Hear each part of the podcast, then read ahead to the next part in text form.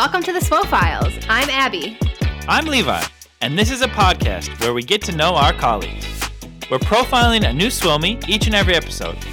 And this week on the SWO Files, we're getting to know Sarah Geoghegan, Microsoft Alliance Manager for North America. She's chair of the Southern California WIT Network chapter. She's a crime junkie podcast junkie, and her first crush was Prince William. All that and more on the latest episode of the SWO Files.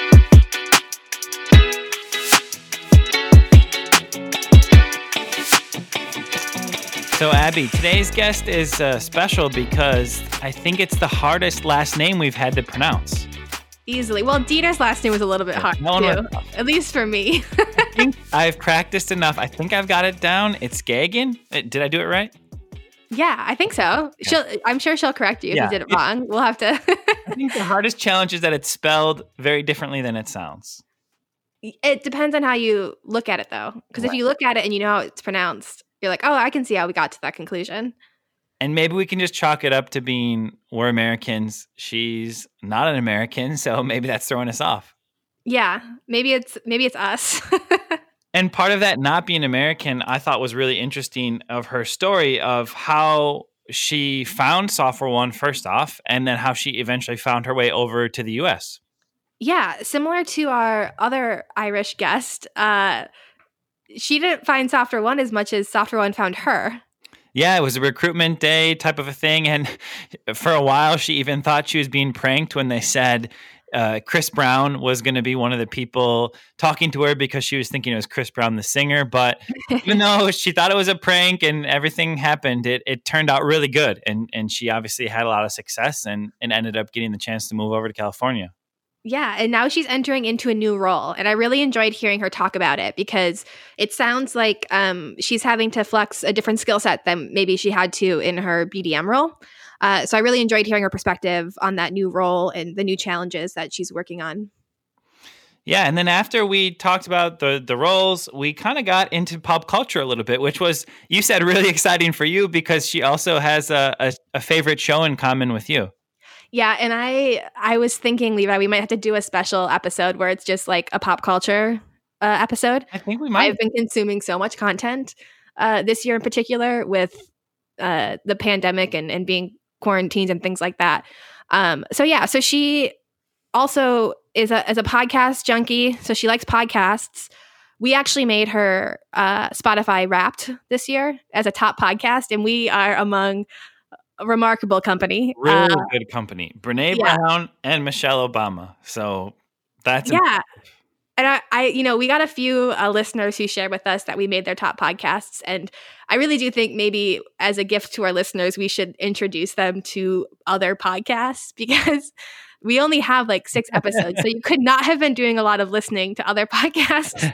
we love the support, but yeah, you probably should be listening to other things too. um, but back to the pop culture. Uh, so I was really embarrassed actually because um, I guess I'm just gonna say it, and now the world will know it. I have never seen an episode of Game of Thrones. Well, I should have been there more to support you because I was late to the Game of Thrones bandwagon. Uh, o- o- only like a year and a half ago, I finally picked it up, and I did read all the books, and I've watched a couple of the seasons, but I haven't made it all the way through. So I was also late to the bandwagon. I should have been there to support you. Okay. But the good thing is we both had just finished watching The Crown and, you know, finding ourselves on Wikipedia benders about the royal family. So, and I enjoyed hearing uh, a little bit about her growing up uh, and the royal family uh, in her family. And Yeah, it was good. she had all those um, scrapbooks from her grandma and her mom, and, and even hers. And I had to double check with you to make sure Prince William was was a good prince. So that was good. We cleared that away. That's all fine. So far, I think. I mean, Yeah, you think he's good? I guess we. I think no major scandals. His family's cute on Instagram. So, Yeah, yeah. I think we're safe there. Yeah, so. yeah. Um, well, hey, I could sit here and talk pop culture all day. We'll have to do a special episode for that. Uh, should we pass it on to the episode to hear more from Sarah? Yeah, let's dive in.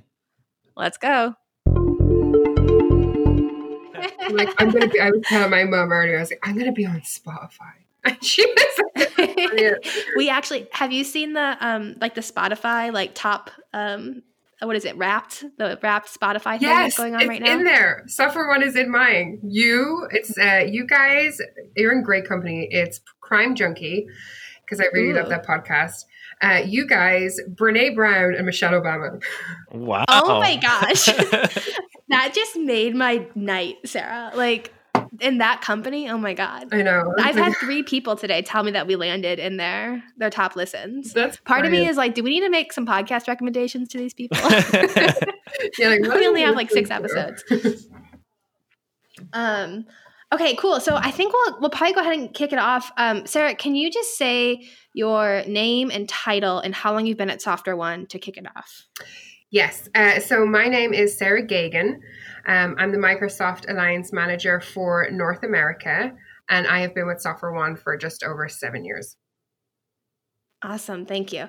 And so I was I was queuing Levi, and I said I said I haven't worked with Sarah much, but I had a, a funny thing happen when I joined the virtual networking event for the WIT event uh, for Gabriella Schuster's award that she was receiving, and I thought I had joined like a panel that you were on with like four other women, and then I found out that I was the idiot who like left my um, my camera off and I was muted. Well, well, it was just a networking event. Like I was supposed to like turn my camera on and and just network with these with like the five women in the room. Um, and I was saying how I was like really embarrassed, and I pinged you afterwards. Um, but all that to say is that you're quite involved in the women in technology um, group, and we didn't have this on like our list of questions we sent you, but I was hoping you could speak to your involvement in that. Yeah, so um, when I first moved to, to Southern California, so um, coming in as a BDM, like I'm hustling here out in SoCal, right? Checking out the surf scene, seeing where I can get business from. Um, and I actually it was on Meetup, heard of um, IAMCP.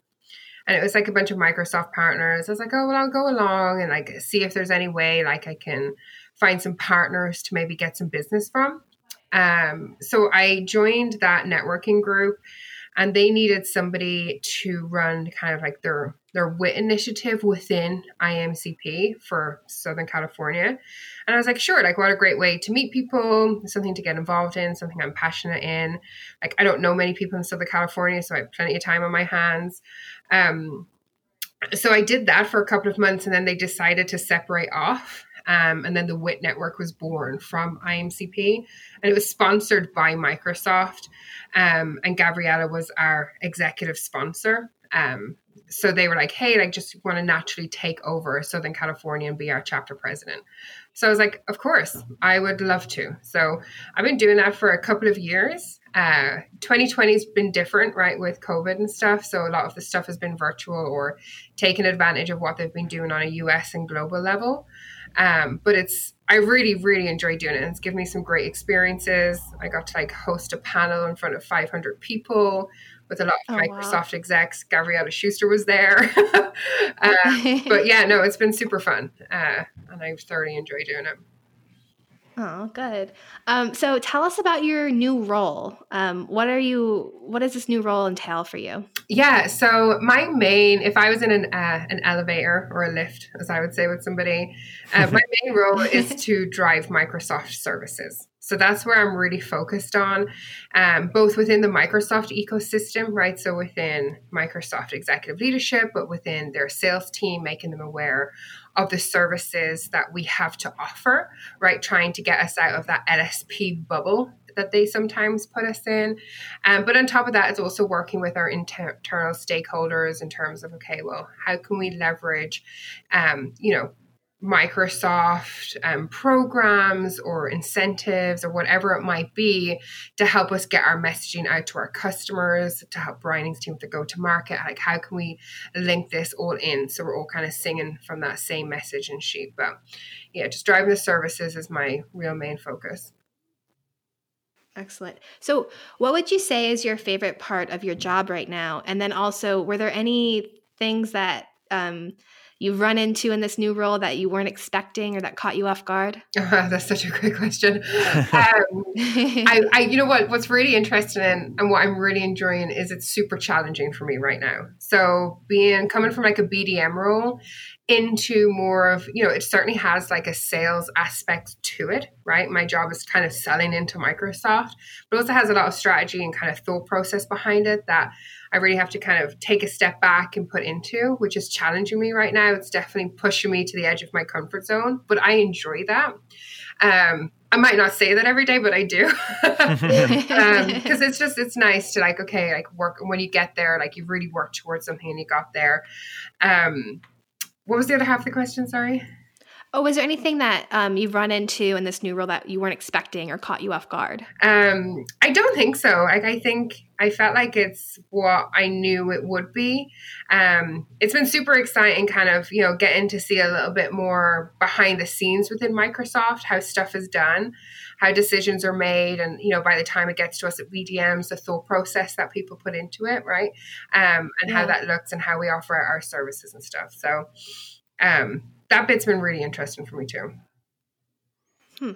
So, Sarah, I, have got a question. You, you said you've been at Software One for about seven years, so back to 2013, and you know you already mentioned that you're Irish. We we can hear you've got a different accent, but I don't really know much about your journey within Software One from Europe and, and the UK, I presume, to California. So, can you tell us a little bit about that? Yeah, it's actually a really interesting story. Uh, I don't know if this will want to be edited, but it's super fun. So, uh, I used to work for um, in distribution. So I used to always work in IT distribution, like similar to like an Arrow um, or an Ingram Micro within the UK. Um, and I wanted to to move where I'm from, um, up near Manchester, which is where my family lived, um, down to London. Uh, so I got a job at a distributor there, and I hated it. Um, so I was literally just started applying for jobs everywhere. I really wanted to be on the reseller side so I could have more of that impact with the customer and have the conversations with the customer rather than going through a third party. Um, and then I had this recruiter call me one day and he was like, You know, are you ready to rip up trees? I was like, Sorry? He was like, Are you ready, are you ready to rip up trees? Are you that kind of person? I'm like, I can certainly try. Um, and he was like, you know, yeah, we really want you to like interview for this uh, role within this global organization. They're a reseller, they're Microsoft's biggest partner. And I'm like, but he wouldn't tell me the name. I'm like, who are these guys? Um, but he definitely kept me intrigued. And I was like, okay, I will go. Um, so I finally got the details, and it was like for a recruitment day. So it was a whole Saturday where there'd be like different activities, et cetera, et cetera. And I was like, yeah, this sounds fine. But I actually, the night before, went out. Um, I got super drunk. so I was so hungover. Like, I can't even describe. Um, but I stuck through the day and, um, the job role was for this kind of globalish role where it was working with the US, Canada, South Africa, and Australia, I believe. Um, around cold calling um, and kind of like you know going after net new customers and net new business because that's what I'd always done kind of like in a different previous life. Um, and I actually at the end of the day kind of said to to Zach who runs um, the, that federation and who runs the UK I was like I don't really want a global role. I've just moved to London. Quite happy to see what it's like here but like they really sold software one to me and I'd like a job here. Um, he was like okay well we'll take that feedback I was like, okay, great. I probably fluffed it. Like, um, and then I get a call from the recruiter and they're like, yeah, like they'd like you to come in for an interview with Chris Brown. And I'm like, oh my God, they're really joking with me now. It's like Chris Brown, uh, like the singer. He was like, no, no, he's not the singer.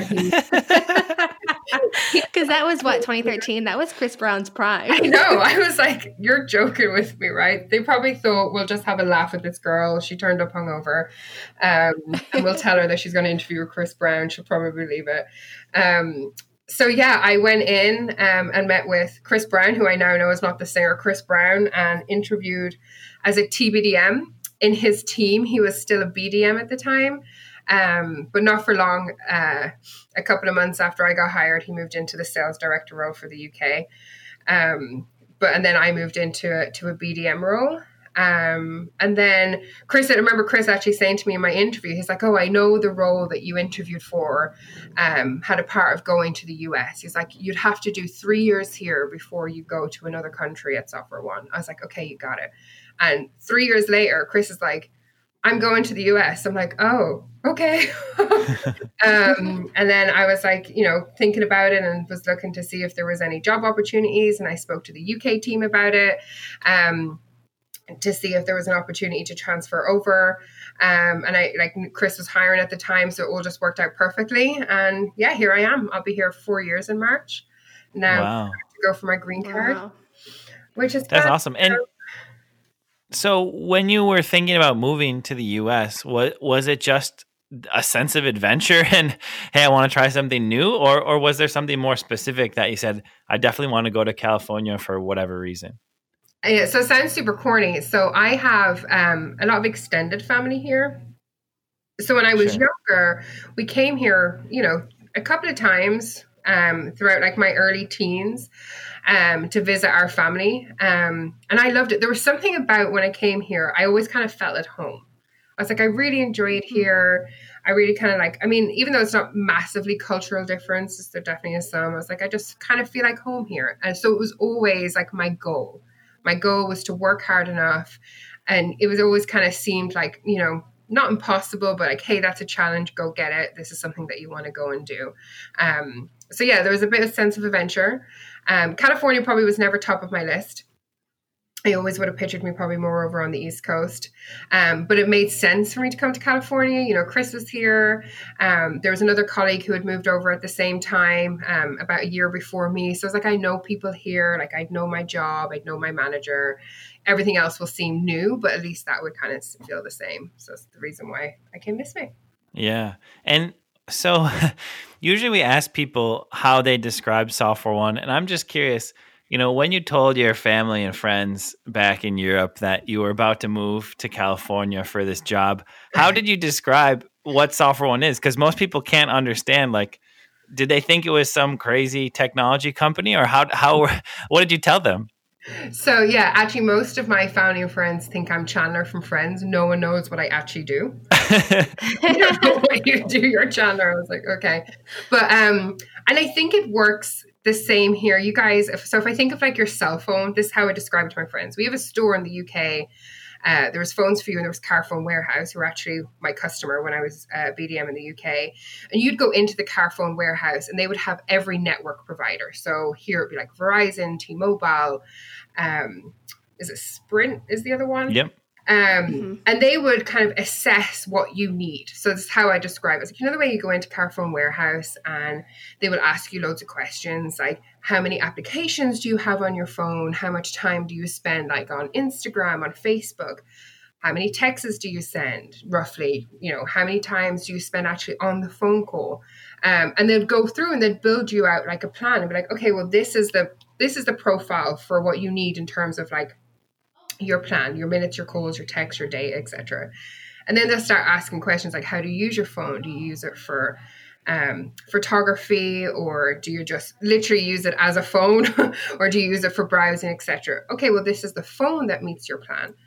And they were they were like, oh, okay. I was like, yeah. So it's kind of like that. So um, then you know, take the plan. I'll show them the right way to buy that plan. Right here's your best cost. Here's what it's going to cost you per month um, and I was like, that's what I do, but I do it for software. And instead of it just being one phone, it's like a very, very big family plan where there could be hundreds of thousands of plans that we have to work out for a customer. And when it gets too much, then we just manage it for them. They don't do anything. They just receive their phone and start using it. So that's normally how I describe software one to my family and friends. Like it's uh, helping them pick out their cell phone plan. Yeah. I think that's really good. I think that's a great like analogy. That. Yeah, that's a good one. That's super good. They still think I'm um, Chandler from Friends, so right. You'll just start telling them that you're like, no, I'm Chandler from yeah. Friends. Don't worry about it. Um, can you tell us about a really great project that you've been a part of, or maybe a really good customer experience that you've witnessed um, that you're proud of? Um, yes. So, project that I have been part of. God, there's been so many over the last seven years, right? Software One Hobbies. Um, I probably go with the most recent, and it's something that's really close to my heart. I, I, as well as obviously, I do the WIT um, thing on the side, like outside of Software One. It's something I do in my own time. Um, but the DNI initiative currently going on with Software One, I currently sit within that team, helping and supporting that, particularly on the learning piece, which would be something that would be launched next year. Um, so that's something that's really important to me right now. Um, and something I'm super excited to be part of at Software One to kind of help and drive that initiative. Um, and just to educate myself and learn much about it, being not from the US, there's a very different experience here when it comes to DNI. So, kind of learning about that and what I can do, um, you know, to kind of be a better, but make Software One a better place too.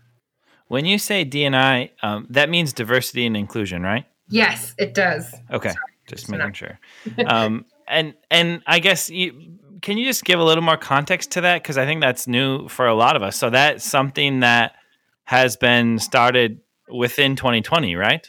Yeah, so it's kind of born, which I know Abby will know about. It's born out of um, the WIT initiative that was launched a couple of years ago, which Software One have been doing a great job with like Lindsay and Chelsea and the team and Shelly um, in launching that. So it's just expanding on that bit more further and bringing in the whole conversation around diversity inclusion. So we're not just looking at you know your gender. We're looking at your sexual orientation. We're looking at your race.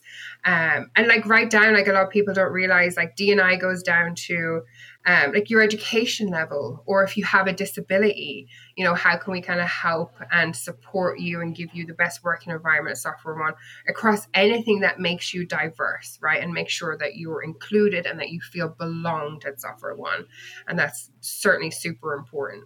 Um, for, for both like us both here in NORAM but also like on a US level to ensure like we are a family right so we want to do everything that we can do to make sure everyone feels like they belong to that family and I realize we're probably 15 minutes in, but uh, WIT means women in IT. I don't know if we explained that, but you're basically just saying that it turned from WIT, which would just be focusing on empowering women, and making it into a broader discussion on all forms of diversity.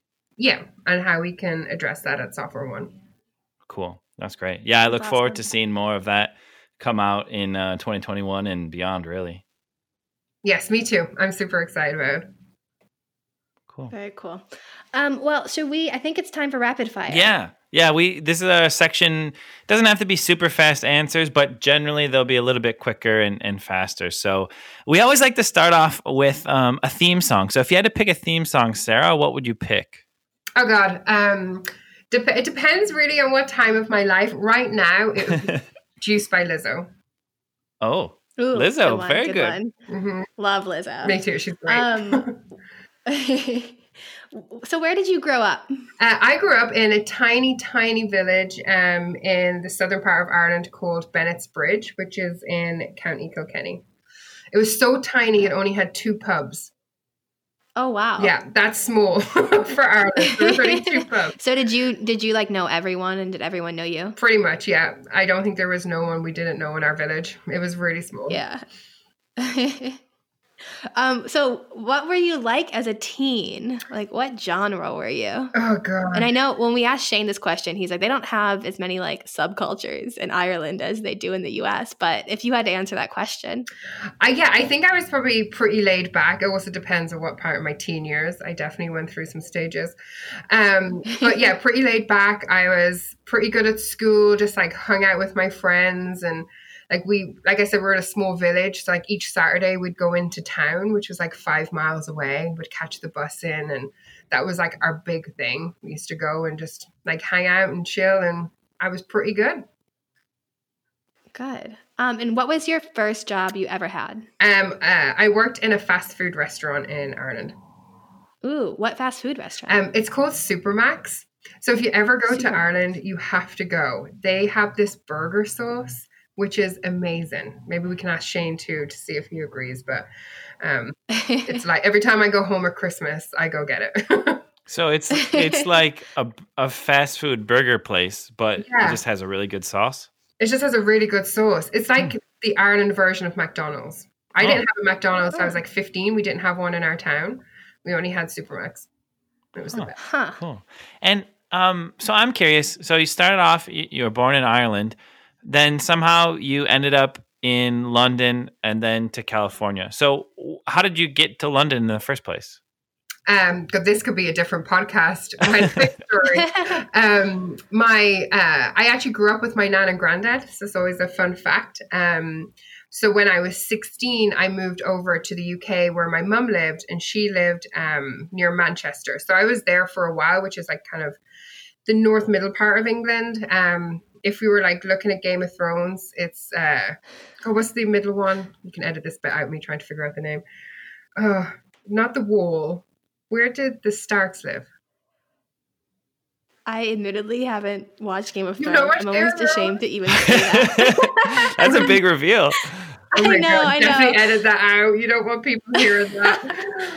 uh, anyway, well, it's up near kind of near the the north of England. Um, and I lived there for ten years actually before I moved to London. Okay, yeah. So I, I think I and this is maybe something that I'm learning too, but I get the sense from talking to Chris and from Shane and from you that really anywhere in the UK, it's pretty fluid. To, you know, to go from Ireland to to Manchester to London, like th- that's a pretty normal kind of thing to move around like that. Yeah, because before, um, I think between the England and Ireland, or sorry, between England and Ireland, it would be the same. Um, but like before Brexit, within anything within the European Union, you had what's called freedom of people. So I could move to Spain, no problem. I wouldn't have to get a visa or anything. Sure. Uh, Brexit has changed things, but between England and Ireland, yeah, you could just dot around pretty easy. Uh, London and the UK is where, especially from a tech perspective, where a lot of the kind of the jobs were. Yeah, makes sense. Um, in the past, we've gotten some really good stories about Patrick or or other leaders um, within Software One. I'm not sure how well you knew Patrick, but do you have any um, you know great Patrick stories or, or stories from other leaders, maybe in the UK office, that you can share here? I'd probably say I do have a couple of Patrick stories. My favorite one actually is when um, this might have been 2014 or 2015, I can't remember the year. Patrick announced that he wanted to have within each country culture representatives. hmm My immediate reaction was like, okay, yeah, like so you want me to test that you know these guys can drink Jaeger bombs, they're good drinkers, like okay, I can do this. But actually, it was more about like learning what's really at the heart of the culture um, of Software One um, and our values. It was just when our values were starting to come out and how they all Mhm. came back in. So actually, I put myself forward for the UK. I got to go to Switzerland for two days to do two full days with Patrick on the culture of Software One. And it was just such a unique experience to hear from his point of view, from his conception of Software One and how it kind of grew and where the culture grows and where he wanted it to go and why the values were the way they were and why they relate into Software One. So that was pretty cool. It's probably one of my favorite stories. It was such a unique experience. Yeah, that's awesome. I you know it's funny because um, I this the core values we have seven core values at Software One. They're so ingrained here. I never really stopped to think about that. Those were never like that when they started.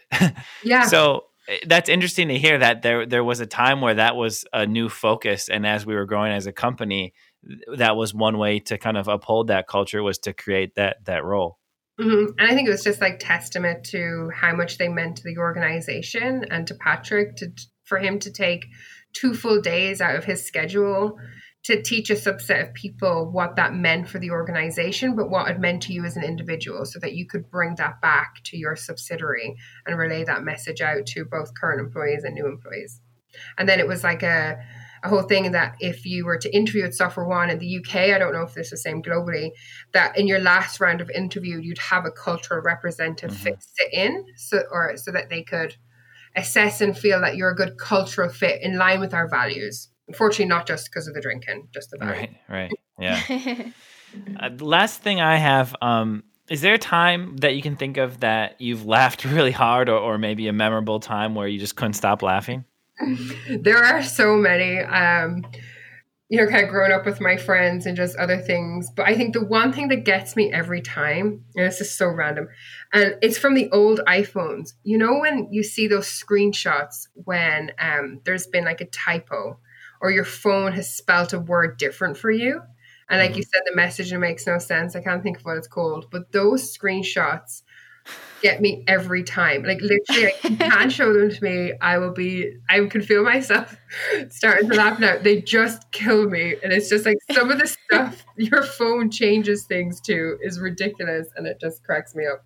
Yeah, like the autocorrect or whatever. That's it. Autocorrect. autocorrect fails, and it's normally like it's like uh, you know your mom has messaged you something, or you're like, what? so weird. Have Have you received any messages like that from like your mom or something, or like a friend where you're like, "I'm sorry, what are you trying to say?" Or this came from you, or is it mostly just seeing what other people have done? Most of what other people have done. I think the worst one I've ever had was. Um, and if some of the guys in the UK office listen to this, they will die laughing. So I didn't get my driving license until I was moving to the US. I didn't need one in London, right? Um, we had our public transport. And when I was doing my lessons, because uh, I learned in a manual or a shift, um, oh, wow. I had like a driving instructor. And we went through this phase where it was really, really hot in London. And there's this meme that goes around of a Barbie doll, and she's like melted right? Also looks like she has no clothes on, but she's like melted. And it was like, this is how hot I was last night. I'm just dying. I sent that to my driving instructor, who was like this really old guy. And it was just awful. And I had to text him. And I was like, I'm really sorry. I didn't mean to send that to you. I meant to send it to, I can't remember who I was meant to send it to, but I, instead of saying, who I was meant to. I said, I meant to send it to my mom, which is no better. oh my God. So, like, two days later, I get into the car for my lesson. I'm like, hey. And he's like, Have you cooled down now? I'm like, Oh. it was awful. I never, no, I, I passed though. So I feel grateful. yeah. It's all worth it since you passed. Maybe that was why you passed. Maybe. At the end. Um, what are you into right now? Any hobbies or music or TV shows or I don't know, like an article you might have read that you're you're still thinking about or? Um was we kind of discussed before this went live podcasts. I i do listen to a lot of podcasts. Um i'm obsessed with this one called crime junkie so i would go check it out. It's about uh, a lot of unsolved crimes or murders that have happened um they do international ones so it's not just always the us um but I always like listening to them. But currently, as well, right now, um, I just finished season four of The Crown. So oh, I have found too. myself. What did you think? I loved it. I love it. I've literally since then I've watched every documentary I could find. oh, and Netflix is like feeding me all sorts of royal family content. Yes. And I don't know if, if you've watched it too and you were the same as me. Like it probably took me twice as long to get through it because I'd pause it, Google what's happening. Yes. oh yeah. And now I'm getting fed more royal family articles like in my other news feeds because I've been searching for it and I'm like this is like a never ending like situation I've put myself in.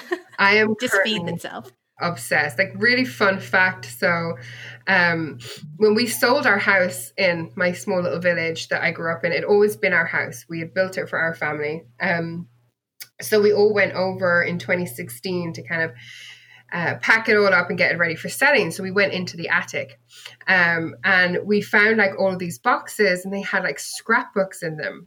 Um, so my nan had made a scrapbook of the Queen. She was obsessed. Oh, really? Queen. She actually applied for a job at Buckingham Palace, but she never got um, to be a nanny. Um, and like articles about the Queen from the newspapers, or any pictures, or any outfits that she'd really liked. Then there was another scrapbook that my mum had made, all of Princess Diana. Kind of similar things like news articles, and we didn't know about these. They were all in different yeah. boxes in the attic. And then there was another one found that I had made of Prince William because I, I, was going to marry him. Um, my nan used to always devastate me. She'd be like, "He can't marry you. You're Catholic." um, I thought that was super interesting, and yeah, now I'm currently obsessed with it again. I've been doing the same. I'm I'm on like a royal family bender right now, just like absorbing all the content. Yeah, um, you'll have to get on board. I know it, it's actually on our list of of shows. So um, I'm, I'm inspired now. I'll, I'll bump it up the list. I I do have to ask because it you know we don't know Chris super super well. We're getting to know him, and it seems like he's always you know a really joking kind of guy. But then also he showed us a very serious side too, and and that was really impressive. But um, yeah, explain a little bit more about Chris. Like, it sounds like he's all about the jokes, and and he can be serious when he needs to, but he also has a really good sense of humor. Yeah. So Chris, Chris has been like my leader until I moved into this new role. Pretty much my entire time at Software One. Um, definitely could never have asked for a better leader. Uh, Chris was phenomenal. Um, not just helping me throughout my professional career at Software One, but also know, like you know, with a move across country and just like my personal, always felt like someone I could go to mm-hmm. um, for support and for for advice on like how I should kind of handle or tackle certain situations. So definitely kind of has that serious side, but Chris is funny. Uh, super super funny. I remember when I joined Software One, there was this whole story going around about this restaurant train, uh, sorry, restaurant chain in the U- UK called Nando's. Um, mm-hmm. and he'd written this letter explaining to like whoever would listen at Nando's why he should be holder of this black card, which basically meant that you got Nando's for life for free. And it was the funniest thing I had ever written. But one thing like a Chris Brown, he is super passionate about Software One. Um, I'm sure that probably came across in his podcast. Um, definitely does like to have a joke, but can be can be serious to, in a good way, you know, when when he needs to be to kind of get what we need to get done. But if you were to cut Chris Brown open, it would be Software One red inside. It's ridiculous how much passion that this guy has for the company, and it comes through, and it's definitely helped inspire me in my journey, my career with Software One, and it's a reason why I'm still here today. Moved to the other side of the world for them, and continue to still be here. That's, That's great. great. That's an awesome way to end it, I think. What do you think, Abbie? Yeah, I think so. Yeah. Um, I don't want to give him four. a big head either, right? So. Yeah. it seems like all the joking kind of keeps him humble because otherwise, yeah, there's so many nice things to say, but the, the joking kind of keeps him humble. It does, and he certainly makes it like a fun environment to work in. Right? It's that that kind of balance, that work uh, life harmony that Patrick and everyone kind of talks about he helps like get that within work, that kind of fun, serious harmony within work. Chris is just key at that. That's great. I love that. Um, well, thank you, Sarah. Um, really appreciate you being on. That's been another episode of the SWOfiles. Music, editing, and mixing by Brandon Avinger. And we love to hear from you, so send us your feedback and future guest recommendations. We're on Spotify or Apple Podcasts, so be sure to subscribe to never miss an episode.